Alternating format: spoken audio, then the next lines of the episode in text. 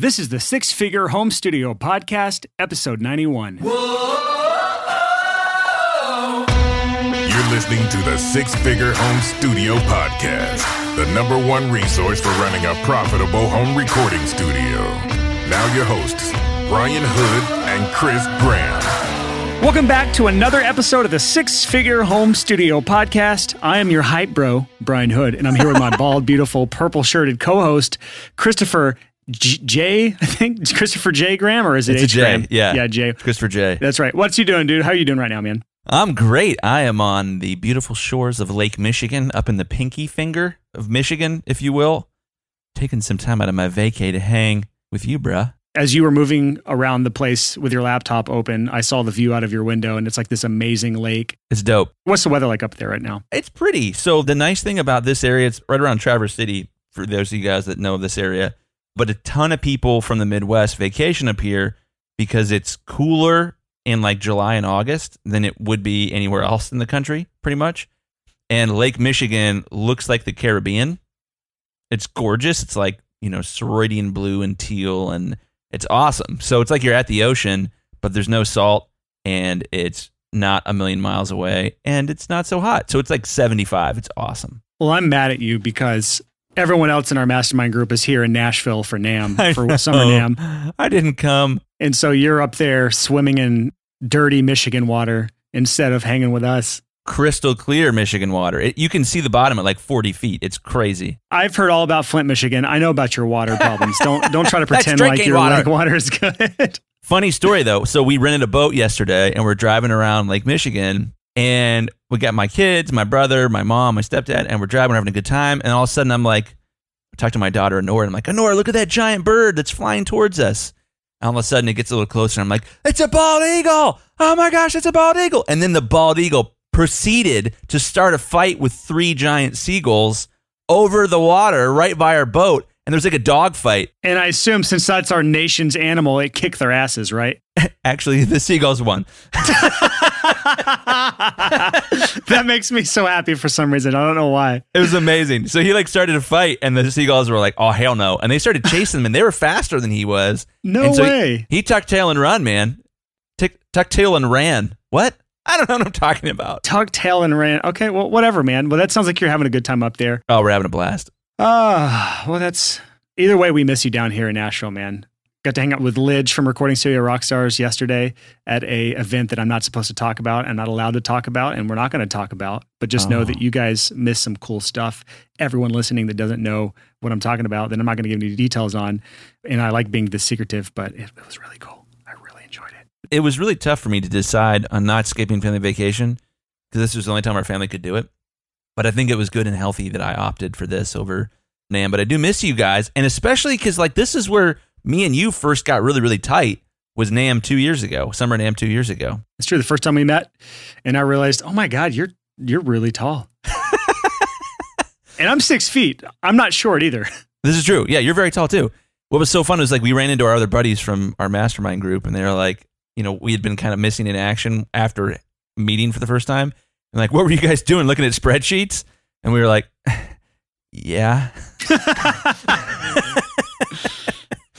yeah. We actually had been looking at spreadsheets. It was awesome. That is so true. Yeah, we disappeared away from the rest of the NAMM people to stare at spreadsheets and talk numbers in business. Uh, so fun. And that's when we were like, are we best friends now? I think so. I think so. And then we went to the NAMM floor, and I had a damn near nervous breakdown with all the different noise stimulus, and Oof. mostly because the drummers.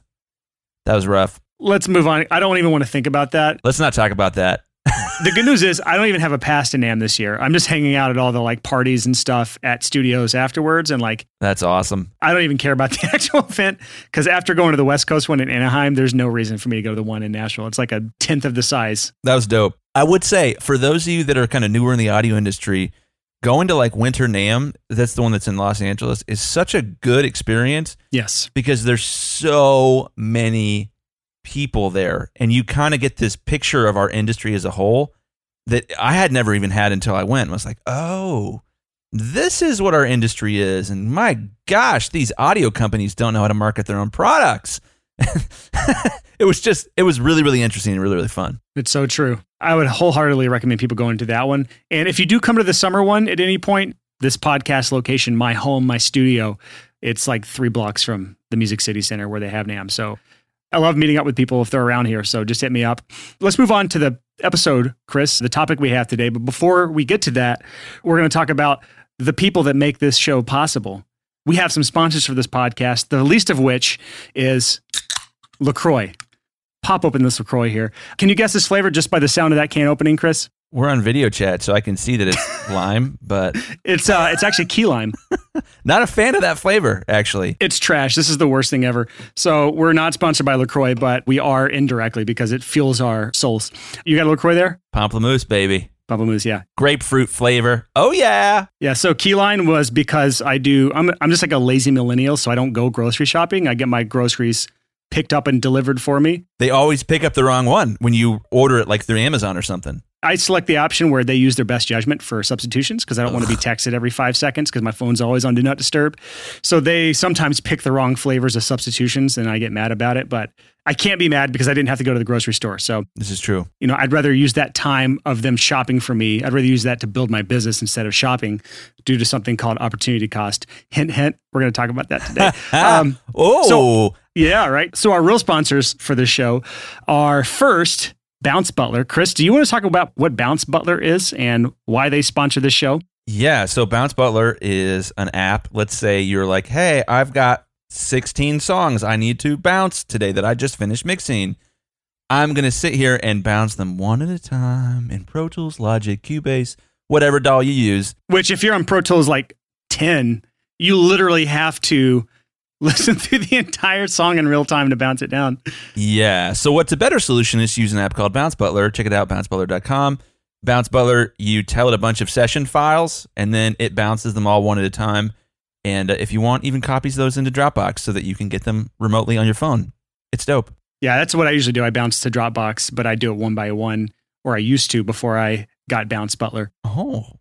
And our second sponsor is filepass.com. Chris, what is filepass.com? So let me tell you a quick story. When I launched my business, it was tricky once you had more than a few customers to balance like what each person wanted, especially once you're in revision phase. I like to call that revision hell. Yeah, revision hell. And you would get like, crap, I, I feel like he asked me to turn the snare up in this song, but I don't see it in my emails. I don't see it in my text messages. Oh, crap, it's in my LinkedIn messages. Damn it. Damn it. Or it's in a th- email thread that got split off and lost in the ether of your inbox. Yeah. So filepass.com gets you out of revision hell and gets all your revisions in one spot and makes it super easy for your clients to one, give you revisions, and then two, when they're like, I thought I told you to turn that snare up, you can be like, No, you didn't, bruh. Because look, it's not in FilePass. Also, there's a paywall. So you can make sure that if clients want to download the finished product, they have to pay you first. Super dope. And it's one of those things where I'm like, I can't believe I didn't think of this. Yeah, so think about it. It's kind of like Dropbox. You share a link with a client, they can stream it in their browser with a few differentiations. One is it doesn't ask you to sign up for an app or create an account. Your clients just go straight to the song. And number two, they can leave timestamp provisions directly on the track. So you don't have to like refer to that point of the song. It's directly on the song. That's dope. I can't tell you how many times I've had a client be like, "Um, could you listen to the uh the the second post chorus of the of the third chorus um on the fourth song? Um, I feel like the compressor's ducking the vocal a little bit." Like, oh god, It's a special skill to like decipher yeah, the like language people have used for me in the past to describe where in a song they're talking about. With FilePass, they just drop a pin on that track at that spot and say exactly what they want. yeah, And whenever you've done the revision, you can mark it as done and it hides it. So you can refer back to it if you need to. If not, you know it's out of the way, out of sight, out of mind, you're done, and you can move on and send them the next version of their song. So super cool stuff. It's at filepass.com. As of right now, we're still in early access and we will be allowing more people in just in small trickles. So go there and sign up for the uh, waiting list if you're into that.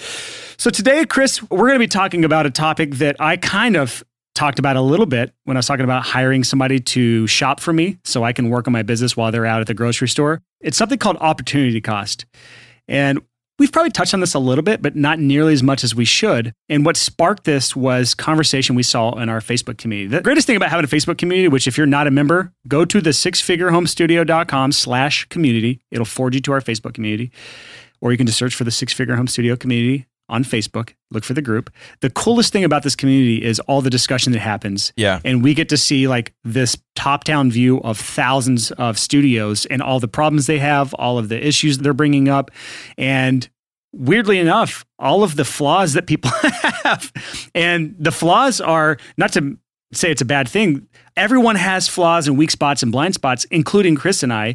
And sometimes we spot these flaws and blind spots and things in other people because we see it displayed in our Facebook community in discussions. And this was one of those times. And we're going to talk about that a little bit. We're not going to try to throw anybody under the bus here, but this is a very important topic that we really haven't touched on much. So, Chris, can you talk about what opportunity cost is? Yeah, opportunity cost is you guys have heard the phrase you can't have your cake and eat it too. This is a euphemism about opportunity cost. And the idea is you can either have the cake or you can eat the cake. But once you eat the cake, you no longer have the cake. And if you have the cake, you can't eat the cake unless you want to get rid of the cake, right? And so this idea is really, really important in business. I honestly, this is one of those things that I don't think it's possible to be successful in any industry unless you have some concept of opportunity cost. Because here's the thing we're all messed up, we're all broken, and we're all going to fixate on the wrong things. And when you think about opportunity cost, it helps you remember this idea that, look, you could spend time on this thing, or you could make this investment, or you could work on that project, but the opportunity cost is that now you can't make that investment or work on that other project or do this other thing to grow your business. The big point is in our Facebook community, we saw some discussion that spurred this episode. And Chris and I started talking about opportunity cost and what an episode would be about this. And we came to three different areas that opportunity cost comes up that people rarely notice or that people really make mistakes on. One of those areas is being unwilling to spend money to save time. We're going to talk about that. That's what the Facebook discussion was about. People that spend time on the wrong things, there's a huge opportunity cost associated with that. And then spending money on the wrong things there's a huge opportunity cost on that because if you spend money on one thing, you don't have that money to spend on something else. So we're going to break down each of these three areas, starting with that first not being willing to spend money to save time. Well, let me kind of address these three things the not spending money to save time, spending time on the wrong things, and spending money on the wrong things. If I could go back in time, 16 years, man, and talk to younger Chris Graham, he was awful at this. He had no idea what opportunity cost was and that all I wanted to do was feel good about myself. And I would do anything, whether that was spend money or spend time or whatever it happened to be, just to feel a little bit better about myself because there was so much imposter syndrome going on. And most of that imposter syndrome was causing me to ignore opportunity cost. So I think this is going to be a really, really valuable episode. This is one of those ones where, like, as you just kind of explained the whole thing, I was like, oh my gosh, I was so bad at this back in the day. I still struggle with this because there's still times every single week I probably do something off of this list that we're going to talk about today. So this is not like we're impervious to this. It's just it's way easier to point out other people's flaws than to point out your own. So this is us pointing out other people's flaws that we've seen on Facebook while also admitting that we all struggle with these same things too. So don't feel like if we talk about these things and you just are you feel so down on yourself because you do all these things, don't don't feel down on yourself. Just understand that these are all preventable things to an extent, but you'll never be fully free of opportunity costs. You will always have opportunity costs on every decision you make. This is unavoidable. The best thing you can do, though, is to minimize the opportunity cost on the wrong thing. Let's jump into this. Not spending money to save time. This specifically stems from a discussion in our Facebook group about people being mad that a lot of the plugin companies are moving to subscription model. I think Pro Tools is on a subscription model now. And there's just a lot of conversation around that. I'm not going to really speak on whether or not you should do a subscription model on plugin companies or not. And Chris and I both have software companies, Bounce Butler and FilePass, that are subscription companies. So we're very biased here, potentially. so take our advice here with a grain of salt. You might not subscribe to our own beliefs. Oh my God. I didn't know we were going to do this today. Yes. It's one of those days, Brian. Yeah, the opportunity cost of your dad jokes, your dad puns. Let's talk about software subscriptions for a second because there's a lot of negativity around these. There's pros and cons on both sides of it.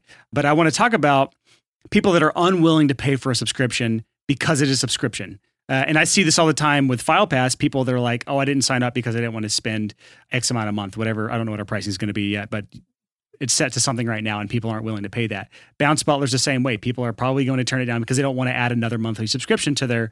And I fully understand that because every single monthly subscription you add to your bottom line, that increases your overhead, which increases your monthly expenses, which increases the amount of work you have to do just to break even. So I fully understand that. But there's an opportunity cost to blindly shooting down a subscription cost that saves you time, frustration, or does some other beneficial thing. So, Chris, take this away because I know you have some examples in your own business of stuff. Here's the thing not all subscriptions are bad. And this idea, this sort of like it's a financial kind of blue collary, you know, idealism of like, oh, all subscriptions are bad. Just say no if it's a subscription. To me, that's crazy because when you grow a business, inevitably what you end up doing is hiring people and then you have to pay them. And when you hire someone, do you know what that is? That's a subscription. That's a subscription that you are paying for access to them to do work for you. When you have software that can replace some of those hours that you have to hire in your business at a significantly cheaper cost, you should do it every single time because not only have you saved time, which then you could redeem to hang out with family or do whatever else, exercise, but you could also take on more projects. So now the capacity of your business to earn money, it has a ceiling. All of our businesses can never get past this imaginary number of what's the maximum amount of work that you can do and then what's the maximum amount of money you can make from that. When you start to get more efficient by buying a subscription, I'm going to use an example from my own life from a company called Zapier. They are not a subscriber subscriber. They're not a sponsor. Um, but Zapier, aka uh, Zapier, some people call it Zapier, I pay $49 a month. I have for years. And it lets me plug a lot of my systems into other websites and automate a bunch of stuff. It's really great. Is it $49 a month that I have to spend every month? Yes. But how much time does it save me? And how much money does it save me to have to hire somebody else to build a bunch of web systems out that then might crash because I'm the only one using them? Da, da, da, Bottom line, is that when you have a subscription that saves you time, aka increases your capacity, then it might be a really good investment. And for a lot of people, these plug-in subscription bundles are a far better investment than to go out and spend a couple thousand dollars to own a bunch of this stuff. Let me touch on that a little bit. So, Zapier, that software you use, for those who don't know what that is, go look into it. It's one of the best things you'll ever implement in your business if you can find clever ways to implement it. You would probably pay $500 a month for that if they raise their prices. That's how important it is for you. I would definitely consider it. Yep, you would consider. You would have to probably run some numbers and some nerdy spreadsheets, but I would almost bet that that's how much value you're getting out of it. And that's kind of one of those things here. People look at a price of subscription for software and they don't put any consideration into the value they're getting from that. They just blindly shoot it down. And it's the same for some of these plugin companies. I would actually prefer to pay a subscription to a lot of products if it's a mission critical piece of software, meaning my entire business runs off of that or a crucial part of my business runs off of that for a few reasons. One of those reasons is if I pay one time for a software, and I'm getting constant use out of it over many, many years, but people aren't continuing to buy that software, meaning that company's not getting revenue anymore, they're going to stop supporting it. They don't have money to pay staff, to further develop it, to further build things out, to keep it stable, to keep it running, to keep it bug free.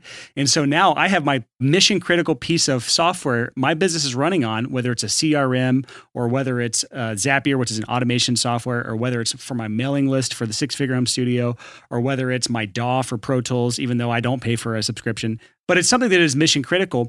I want that company to be healthy. I want them to have the staff in place and the support in place that I need for my own use. And so if I'm only paying a one time fee, that means no matter how long I use that software, they're not getting any more money out of me. And that it's a very difficult place for a company to be. And I understand that. From your perspective, what you get out of it is you're getting a better piece of software and you're getting a valuable piece of software that's saving you more time than you're spending on it. So, next part that people tend to ignore opportunity cost is spending time on the wrong things. We have all been there. This is probably one of our worst areas of opportunity cost because I think you can all understand this. If you spend time doing one thing, you're saying no to everything else you could be doing right at that point. And so there's some points we have in here that we want to talk about. I think first point to talk about is on advertising your studio there is a number of ways you can do things. And I think there's a few points in here that I want to bring up when it comes to opportunity cost between three main areas of advertising your studio. One is organic social media. So, like posting on Instagram, posting on Facebook, posting on whatever, LinkedIn. Actually, maybe there's some TV film guys that post on LinkedIn, but doing organic social media. Chris, you've seen some guys that do this. They do really well on like Instagram. Mark Eckert, one of our guests on the podcast, does really well on Instagram. You've probably seen some other guys too that do pretty well on social media. Yeah, there's a lot of people, obviously, who do an awful lot on social media, particularly Instagram for the recording studios. I've talked to a lot of these guys, and you know, we've considered having you know quite a few people on the podcast. And kind of the general theme that I've run into with people whose primary method of marketing is free Instagram posts. You know, they're like, "Well, it's free, so I'm just going to be really active." It's like, well, the opportunity cost there is it takes a lot of time. It's extremely stressful. It can feel really toxic because it's a constant comparison game to everybody else. And you might wake up one day and Instagram changed the rules. This is the thing. I see a lot of people change their marketing strategy when Facebook's algorithm kicked into place. And all of a sudden, your business account, instead of reaching 50, 60, 70% of your followers, now you're reaching 5 to 10% of your followers. And that hurt a lot of businesses. Here's the thing everyone thinks this is brand new. Everyone thinks, oh my gosh, this is the worst thing that's ever happened. This is all that's ever happened in any new type of media ever. It used to be really, really easy to get organic search results in Google when I started out. There were a lot of things you could do that would make your website rank really, really high. And for you know a long time, I would rank really, really high on keywords like online audio mastering or audio mastering or music mastering. I still do in a lot of those, but it was a lot of work. And then you'd wake up one day and Google would change the algorithm, and now all that work that you did is gone. And that's what a lot of people don't recognize that opportunity cost is has a lot to do with you put work into these sort of things and you could have put your work into something else at the time. But with a lot of this stuff, you wake up one day and all of that work that you put into something disappeared because you were playing in someone else's sandbox. You were playing in Mark Zuckerberg's sandbox and Mark Zuckerberg changed the rules. And now all that work that you did is not worth anything anymore or is worth 10% of what it used to be worth. And now you start to really feel that opportunity cost of, oh my gosh, why on earth didn't I start a podcast with Brian Hood years ago? ah! I do want to say that a lot of this sort of stuff is inevitable. Like you can't avoid some of these things. Yeah. If you want to participate in organic social media, you want to have a social media presence, you're going to pay the price in the form of them changing the rules. It's the same in paid advertising, even. We're talking about organic, like free forms of advertising, and we're using the word free in quotes, which is like organic social media or cold outreach. All of these things are not really free because you're spending a lot of your time, and that's the opportunity cost. You could be spending that time on something else that's earning you money, and you could spend part of that money on paid advertising.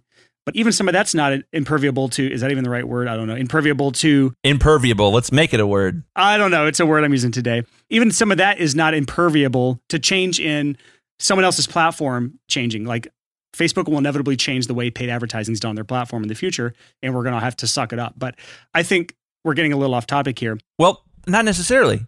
Because here's the thing it's not a zero sum game. It's not, well, you could work on Instagram or you could work on your SEO results on Google you, you could do paid advertising or you could do a lot of email marketing. It's not do one thing and not the other.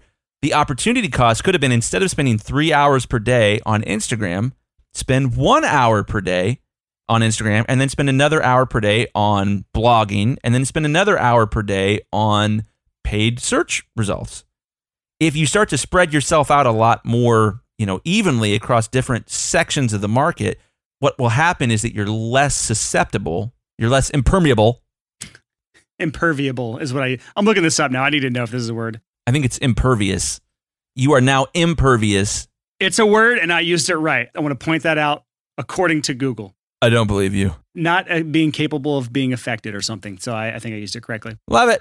It's fantastic. But the opportunity cost of me looking that up instead of talking about opportunity cost means that our listeners had to deal with me looking this up instead of learning valuable information. And James had to edit that in to not have a super long pause there because uh, ADD. That's true. But yeah, so the big idea here is that there's an awful lot of people in our industry who struggle with doing one thing when they could have been doing something else that would have been more beneficial to them and in my opinion, most of the reason for that is that they want a pat on the back now instead of business growth later. Yeah, and I think that leads us to the next point really well. And that is something we call technician's brain. Technician's brain is basically where you let your stupid engineer brain take over. And I use this stupid engineer brain lightly because I have it all the time too. Chris definitely has this.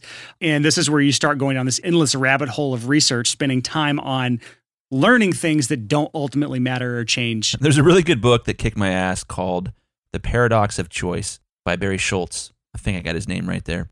And one of the things Barry talks about in that book is this very idea and he calls people who struggle with this, who walk into the grocery store and look at every single box of cereal and read the ingredients before picking a box of cereal to buy, he calls these types of people maximizers. I am at my heart a massive maximizer. I'm obsessed with getting a good deal. I'm obsessed with making everything perfect.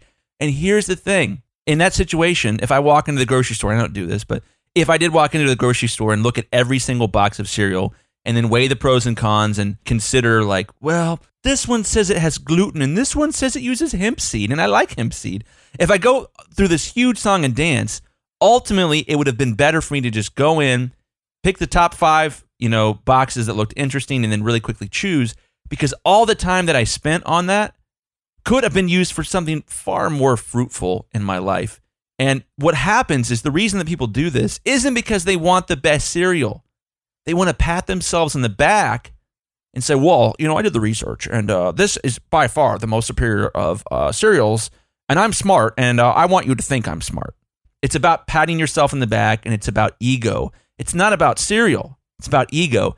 And what so many people do in our industry, because let's face it, guys, we're in one of the most egotistical industries in the world, especially the audio engineer type, is this idea of like, I want to be elite.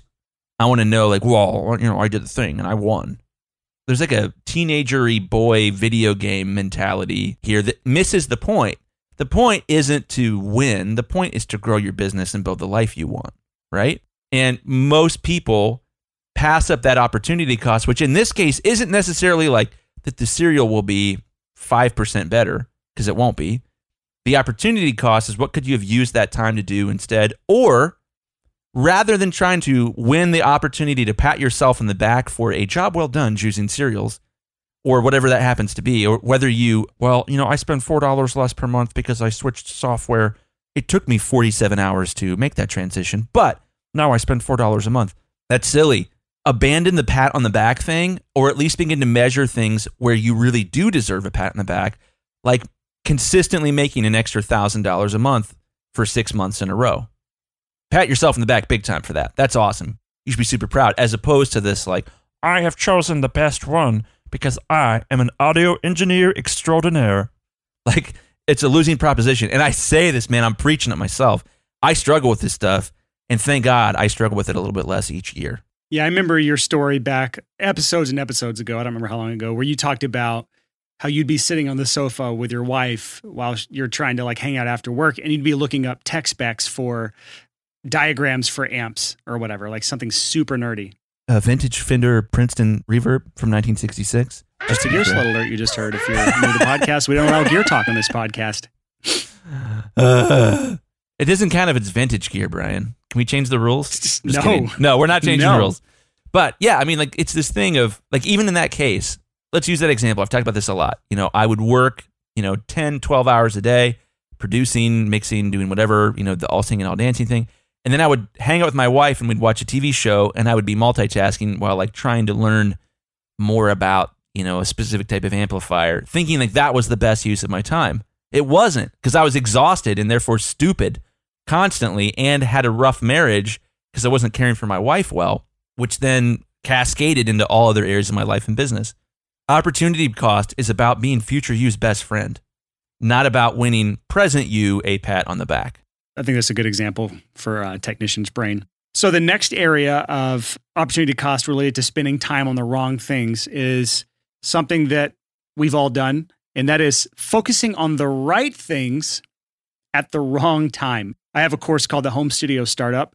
This is the whole premise of that course. There are so many things in your business that you need to do to be successful, but most people focus on the 80% that are fun that doesn't do anything to push their business and they don't spend that amount of time on the 20% of things that will push their business forward early on in their business. So this is focusing on the right things at the wrong time. So things like give me an example, Chris. What's something that people do that is really important at some point, but for a new studio or somebody that hasn't made their first dollar yet, is an important thing to do yet. What's an example? Well, one of the things that I would mention is I think some people hear us talk about paid marketing and they think, oh, I just need to do paid marketing. Yes.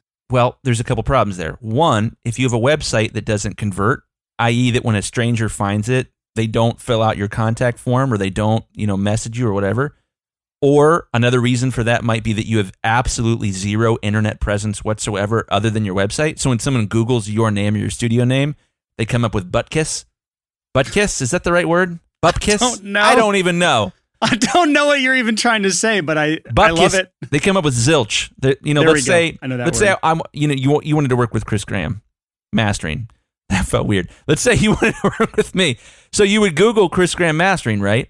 And you would see a lot of stuff, reviews and all over the place. If I run a paid marketing campaign and someone hears about me through that paid marketing campaign, they're probably going to do a little bit of research. There's a pretty good chance that they're going to hire me because I look like I know what I'm doing on the internet. Your point again is if you're trying to do the right thing at the wrong time, you someone that's brand new might hear this podcast and hear us talk about remarketing on episode 88. 88 Oh, look at that. and think, "Oh, I need to do remarketing for my studio," but that's the right thing to do. But if you're brand new, you don't even have a website yet, or you have a website with zero visitors a month, that's the right thing at the wrong time. You were focusing on the wrong time. And all that time you spent setting up that retargeting campaign that we talked about in episode 88, you could have spent that time actually building a website or actually getting people to come to your website by many of the other things we've talked about on this podcast before. There's plenty of ways to get top of funnel activities, what we call it. But the point is, you're focused on the right thing at the wrong time. And that is a huge form of opportunity cost. Well, one of the things I see people do an awful lot is they look at business development as networking. Like, oh, I'm gonna go. I'm gonna go do some networking. I don't know if anything's ever been accomplished by someone that said, I'm going to go some, do some networking. yeah, n- nobody calls it networking. That d- yeah, that was ever successful at networking. Yeah, it's like I'm going to be going to some parties this week for NAMM at studios, and I'm calling them parties and conversations, but it's networking. I'm not calling it networking because I know better than that. Yeah. Well, here's the thing: if you are in the service business and you're trying to find clients, if that's what drives your business forward, going and meeting other people in the same industry as you probably isn't going to help at all. It'll make you feel good about yourself. It does help with the loneliness aspect of being a home based business. Like if you run a home studio, it does get lonely as hex. It definitely does. It will help with that, but it won't help with your biggest problem, which for most of you is how the heck do I get more customers? I love that you just used heck. or how the heck do I deal with all the customers I currently have? So the networking thing is again, it's one of these things of like if you show up at a networking event and you're brand new, you stand to gain something because you get an idea of what the reality of the marketplace is, but you're being told what the reality of the marketplace is by all your future competitors, not by customers. I will say this I've noticed in like the Nashville studio world, even people that are, I guess, what you consider direct competitors, they're all friends. They all hang out together. They all talked about nerdy gear stuff with each other. Man, there's a lot of gear sluts in Nashville, but they love each other. They're, they're like supporting each other. So it's not so much that competitor mindset, that zero sum game. But if you go into these groups of people that are at the peak of their game and you are someone who's just getting started, you might get some good advice. But as far as networking goes, you're not going to get any customers out of it. Well, and that's the thing is I think most people they've heard the word networking and so they feel like it's something they need to do for their business, but they're not thinking about why they should be networking. let me paint a picture here that makes this a little more clear. Let's just say you go to a local concert or you go to a live venue of some sort and you meet bands there. You start networking. For whatever reason, you have business cards you're handing out. Chris, do you have business cards? I don't have business cards. I do. Okay, whatever. And say you give them a business card. And here's what happens next they go to look you up on the internet later on. No one's going to call your business card and just hire you straight off the bat. They're going to do some research into you. This is the internet age. Everyone Googles you first. Totally. Okay, now they can't find you on Google. They can't find you on Facebook. They can't find you because you don't have a website listed on your card. You just wasted time networking before you were ready. There we go. So that opportunity cost is absolutely wasted time because you didn't gain anything out of it. And they're never going to work with you because you weren't fully prepared for that investigative research from that potential client. Right. So you weren't ready to do that. Yeah, you just weren't ready to do that yet. Yeah. And so a big part of that too is this idea of like now they do know who you are, but they Googled you and got a weird vibe because they couldn't find anything. And now they know that they don't want to work with you. So that's even worse, actually. You're actually in a worse situation than you were before. And if you are in a situation where someone's like, "Hey, I, I met this guy um at this thing. I was thinking about working with him. Have you ever heard of him?" Oh yeah, I got his business card. I don't know who that guy is. I I couldn't find any of his credits. I couldn't find his website. I couldn't find his Facebook profile. I did find his business. It had zero reviews. You know, there's all sorts of stuff where like you have to do this in the right order. If you are networking to meet mentors, that's one thing. If you're networking to meet customers, that's another. If you have no internet presence, no evidence that you are not just a con man pretending to be who you said you were on the internet, then you're not ready yet for that. And you should do it at a different time. Because here's the thing it all comes back. What was the word that you used about procrastination? Uh, what about it? I just said that because I don't want to say it because it's dirty. Oh well, that actually let's. I'm not going to get into it because we're going to talk about that next. Ah, let's segue. Yeah, let's segue into the next the next section is spending time on the wrong things. Procrastination by inventing work. I came out with a term for this. I call it procrastination. That is where you're just inventing things to do, or you're just like staying busy without actually ever pushing the needle forward. So that at the end of the day, when someone's like, "How was your day?" That you can be like, "Oh man, I was so busy. Busy. Oh, Yeah. I worked so hard, man, dude." That's one of the things that Tim Ferriss talks about in the four hour work week. We tend to wear this badge of busy as like this badge of honor on our chests to like puff out our chests and man, things are so busy around here. I will honestly say, Chris, the last few years have been the best years of business for me and the least busy I've ever been. Agreed. Same. Totally my thing as well. And a lot of that was because of Tim Ferriss in the four hour work week. One of the things he says in there about procrastination is that people who are busy have bad priorities. They're doing the wrong things when they should be doing the things that move the needle first. Because if they did the things that move the needle first, there'd be less of an impetus to go out and do all these other little things. They don't have a strong ability to sit down at the beginning of the day and make a list of the most important things and separate that list by to do and not yet. Well, let me say something. I've got two things to say. First, I'm glad you say impetus and not impotence. Uh, two vastly, vastly different things. So I'm glad you got that right this episode. You've messed that one up before. Uh, one of our one of our listeners, I have not. One of our listeners, let me know that one. I don't know. I don't know Oh, which episode. it was. gracious. But the thing I wanted to point it out was this framework that I like to push things through. Here's the deal. Let me just say this. Every single one of us has a list of things we need to get done. Every single one of us. And what tends to happen is we want to focus on the things that we're able to check off the list so we feel like we got things done. So we focus on the things that are easiest and quickest to do. Guilty. Right. Eh, we've all been there. I still do this to this day, but there's this framework that I like to use called ICE, I C E. And that is something you can quickly and easily do for your entire to do list. For and actually, here's real quick. Here's how I organize things. I have my monthly to do list, like my big projects for the month, my weekly task lists, and then I break that into daily tasks. Every week, I'll have a list of daily tasks that I map out for the week. And there's a framework you can use called ICE, and it stands for impact, confidence, and ease. Just give it a score out of five. Some people do out a score out of 10. I don't like scores out of 10. I like scores out of five. And you just look at there and you say impact. What is the impact this will have on my business? Out of five, give it a one to five. Then on that same thing, what's my confidence level that this will actually push my business forward in some way, shape, or form? What's my confidence that I can actually achieve this thing or successfully do it? Give me a score from one to five. And then ease. How easily can I get this done? Level one to five. And then you're going to have a total score on that one thing. It is not perfect, but it's at least a good thing for you to map out the things you should be focusing on, the things that are the highest score. Because what you're going to find is all those things you wanted to do were like three and fours. All the things you need to do, the things that are going to actually push your business forward, are like nines and tens because it's you know three threes or uh, three three and four. You know, it's like you start to really get a good picture of how big these things are in your business and which ones push them forward. So that's just a quick and dirty thing for you guys to start using the ICE method. That's so good. There's another method called the Eisenhower matrix, popularized by General slash President Eisenhower. It's not as catchy as ICE. It's not as catchy as ice, but it's got a president's name. and so the, the big idea there, I'll be really quick about this, is that it's a quadrant. There's a square with four sections. It's a square divided into four. And on the upper left, you've got things that are important and urgent. On the upper right, you've got things that are important but not urgent. And on the bottom, you have things that are urgent but not important. And then on the bottom right hand corner of this, sorry, podcasting's not the best place to explain this matrix. You've got things that are not urgent or important. And it so it helps you set this sort of priority up where you can tell, hey, this doesn't need dealt with today because it's not urgent, or this needs dealt with today because it's urgent and it's important. And man, that matrix has been so helpful for me. I feel like we should have a whole episode about that because that's more than a side note.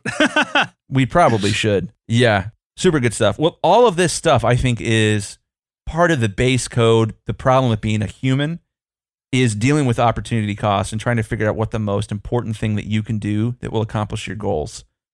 And your goals are growing your business. That's why you're still listening to us yap on and on about this stuff, right? So your goal is to grow your business, and it gets really challenging to balance your own ego. And I man, I speak from oodles of experience here. it's really hard for me to balance my own ego with knowing what I need to do to move the needle to grow my businesses. It's tough, man.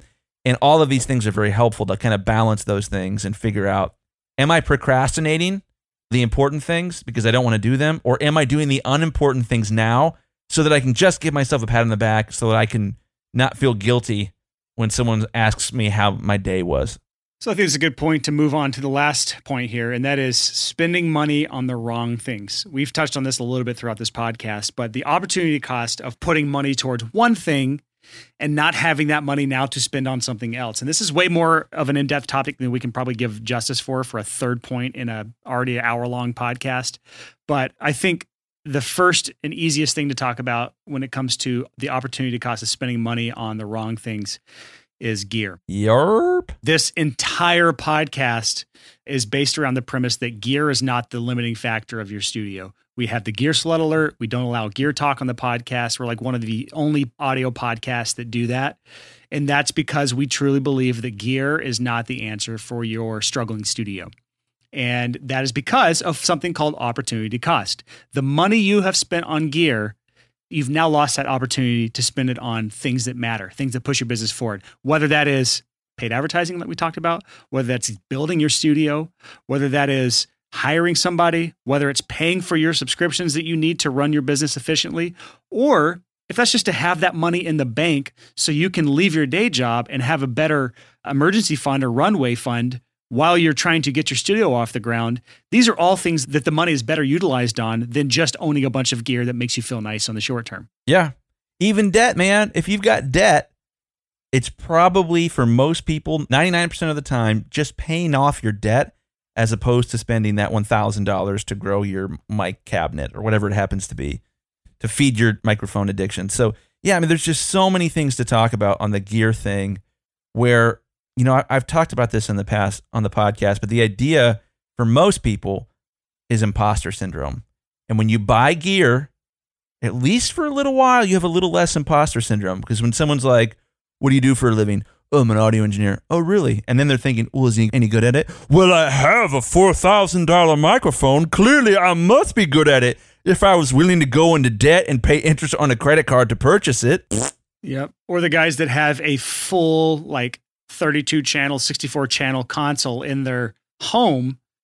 I was talking about this with somebody recently. I was like, that feels like you have like a Ferrari on an island that has dirt roads. Like it's just like you're not getting the full utilization. It's not where it was meant to be. Or you have you're like what I see a lot in Nashville is these big lifted trucks with big mud tires driving around downtown Nashville and parking in the corporate parking structure for like an insurance company. Like that's your day job and you drive a truck like that and it's not in its true place. So you're spending money on this big expensive board that you're not utilizing to its fullest capacity. That's a big opportunity cost. That's a lot of money sitting in your living room. Yeah. Not capable of doing what it was truly meant to do. Well, and the big thing there is there's a lot of things you can buy in your studio. So let's say, what's a good example? A live drum room. So that moves us to the next point spending money on the wrong things on wasted space for your studio. This is another big one. Drum rooms. What are you going to say about that, Chris? So the idea here is like I'm going to pay four times what I would typically pay for my lease to have a giant live drum room that I will use for 1 to 2% of the hours that I have access to the space that I've leased. That's one of the big benefits of living in Nashville is if for some reason and I don't record bands anymore. I only do mixing and mastering. But if I were still recording bands, if I needed a big ass live room, go get it. There are dozens of studios that I could rent out at a very affordable rate and just pass on that cost to my customers and have a probably a better sounding drum space than I would even have at my podcast room now is where I where my live room used to be. But there's plenty of options. So you know, if you're in a smaller town, there's less and less options. But most people are not fully utilizing their big ass drum room space if they have one in their studios. Yeah. So I think for most people, the opportunity cost was be in debt and have a drum room or not be in debt and have a drum room. And the big thing there is that what ends up happening is for most studios, most studios historically, especially through the 90s and 2000s, was that they made the choice to have the debt and then they had a couple inconsistent months in a row and then their bills exceeded their cash flow and then they folded, right? It would have been better if they had found a way to do what they love for their entire life by making some sound business decisions and recognizing that, yeah, you do feel like a cooler audio engineer by having a live drum room. I'm not saying this is the case for everybody, but it might make a lot more sense to do. Man, there's a really cool studio in Cleveland. I'm not going to name drop here, but one of the guys I've been coaching, they have an interesting mothership model. I haven't been to the studio yet, but as I've been told about it and seen some cool pictures, it's a big live drum room in the middle with control rooms around the outside. I've seen similar setups to that. That's dope. So all of a sudden, you've got four or five guys. I think it's fewer than that here, but that's what Matt Boudreau of Working Class Audio used to have. Co-working model. Yep. Yeah, a couple guys sharing a live drum room as opposed to this like lone wolf. I've got my own live drum room and uh, a lot of debt. And yeah, it just often makes more sense to spend that money elsewhere or to not go into debt to do something like that. Yeah, I think if you want to hear one episode that really embodies opportunity cost, it's that episode where we interviewed Matt Boudreau.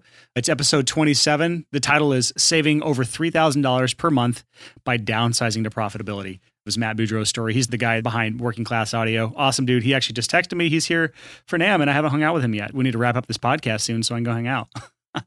Shut up. I want to go hang out with Matt. I love that guy. I know, man. The next thing here and I see this all the time as a course creator.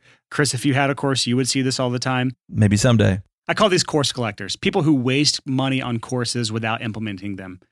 There is a huge opportunity cost to this where you're spending this time analyzing a course, determining if this is a course you want to buy that's going to help your business or help your mixing skills or help your audio skills or whatever you're trying to buy a course to educate yourself on then you spend the money. So you have opportunity cost on time that you could have spent building your business, on money that you could have used buying something else, and then you actually don't implement the course because of many reasons. But this is a huge problem that a lot of people have. And it's a little weird because I sell courses and I see this all the time. And I hate seeing this. I hate seeing people that join a course and six months later I check their account and they have consumed 0% of that course. And I've tried to solve this, but I think it comes down to a lack of accountability in people's lives. Totally. What is accountability, Brian? Tell us about that. Not to be too like self-serving, but coaching is in a form of accountability. Chris offers coaching, and you have coaching client. I don't think you're taking on any right now, but if you can find a good mentor or a good coach or a good mastermind group, which we've talked about all three of those things on the podcast before, if you can find one of those three things, that's a great form of accountability that keeps you pushing forward in something. Well, let me hop in here. One of the things that's interesting about accountability is it's the opposite of imposter syndrome when you're like, hey, guys, like my core group of people, hey, I, I decided to spend $40,000 to buy a console for my tracking studio. Hopefully, those guys love you enough to be like, hey, man, uh, pretty cool that you bought that console last year. Have you got any clients as a result of it? That's accountability. And then you got to look them in the eye and be like, no, I haven't. So that accountability is really, really helpful because imposter syndrome is mostly your fear that you don't look the way that you want to to the people around you, right? But accountability is the opposite. It uses that fear that these people that you love and trust in your life are going to hold you accountable and be like, "Hey, you uh not doing this thing that you said you did or hey, you made this big investment but you have not done anything to capitalize on it. What's up with that, bruh?" That's accountability and that's such a powerful thing. Yeah, so this would be a, probably a good time for me to mention that in six days, we'll be starting our fifth accountability boot camp. We do these a few times a year. This will probably be the last one we do this year, just because it's getting later in the year. But I do want to make sure people know this. If you are a current profitable producer course student, which we have about 600 of those that are eligible right now that haven't done this before, if you are a student, you are eligible for the Accountability Accelerator Bootcamp, make sure you sign up for that before Sunday. This is where we take a group of people through about 100 people or so. We split them into teams of 10 people, so like little miniature mastermind groups, and we give them assignments every single week. It's a bootcamp where we make them implement things in their business, and then we check your work. That's the accountability portion. We check every single person's work. And if they did it to our liking, like to our specifications, like I'm going to give one example here, but we'll have one where we tell you to build a website if you don't already have one, or to revamp your website if you already have a website. And we're going to go check your website after the due date. The tasks are due at the end of every week. We're going to check those items. And if you don't do them or you do them poorly, we're going to give you a strike.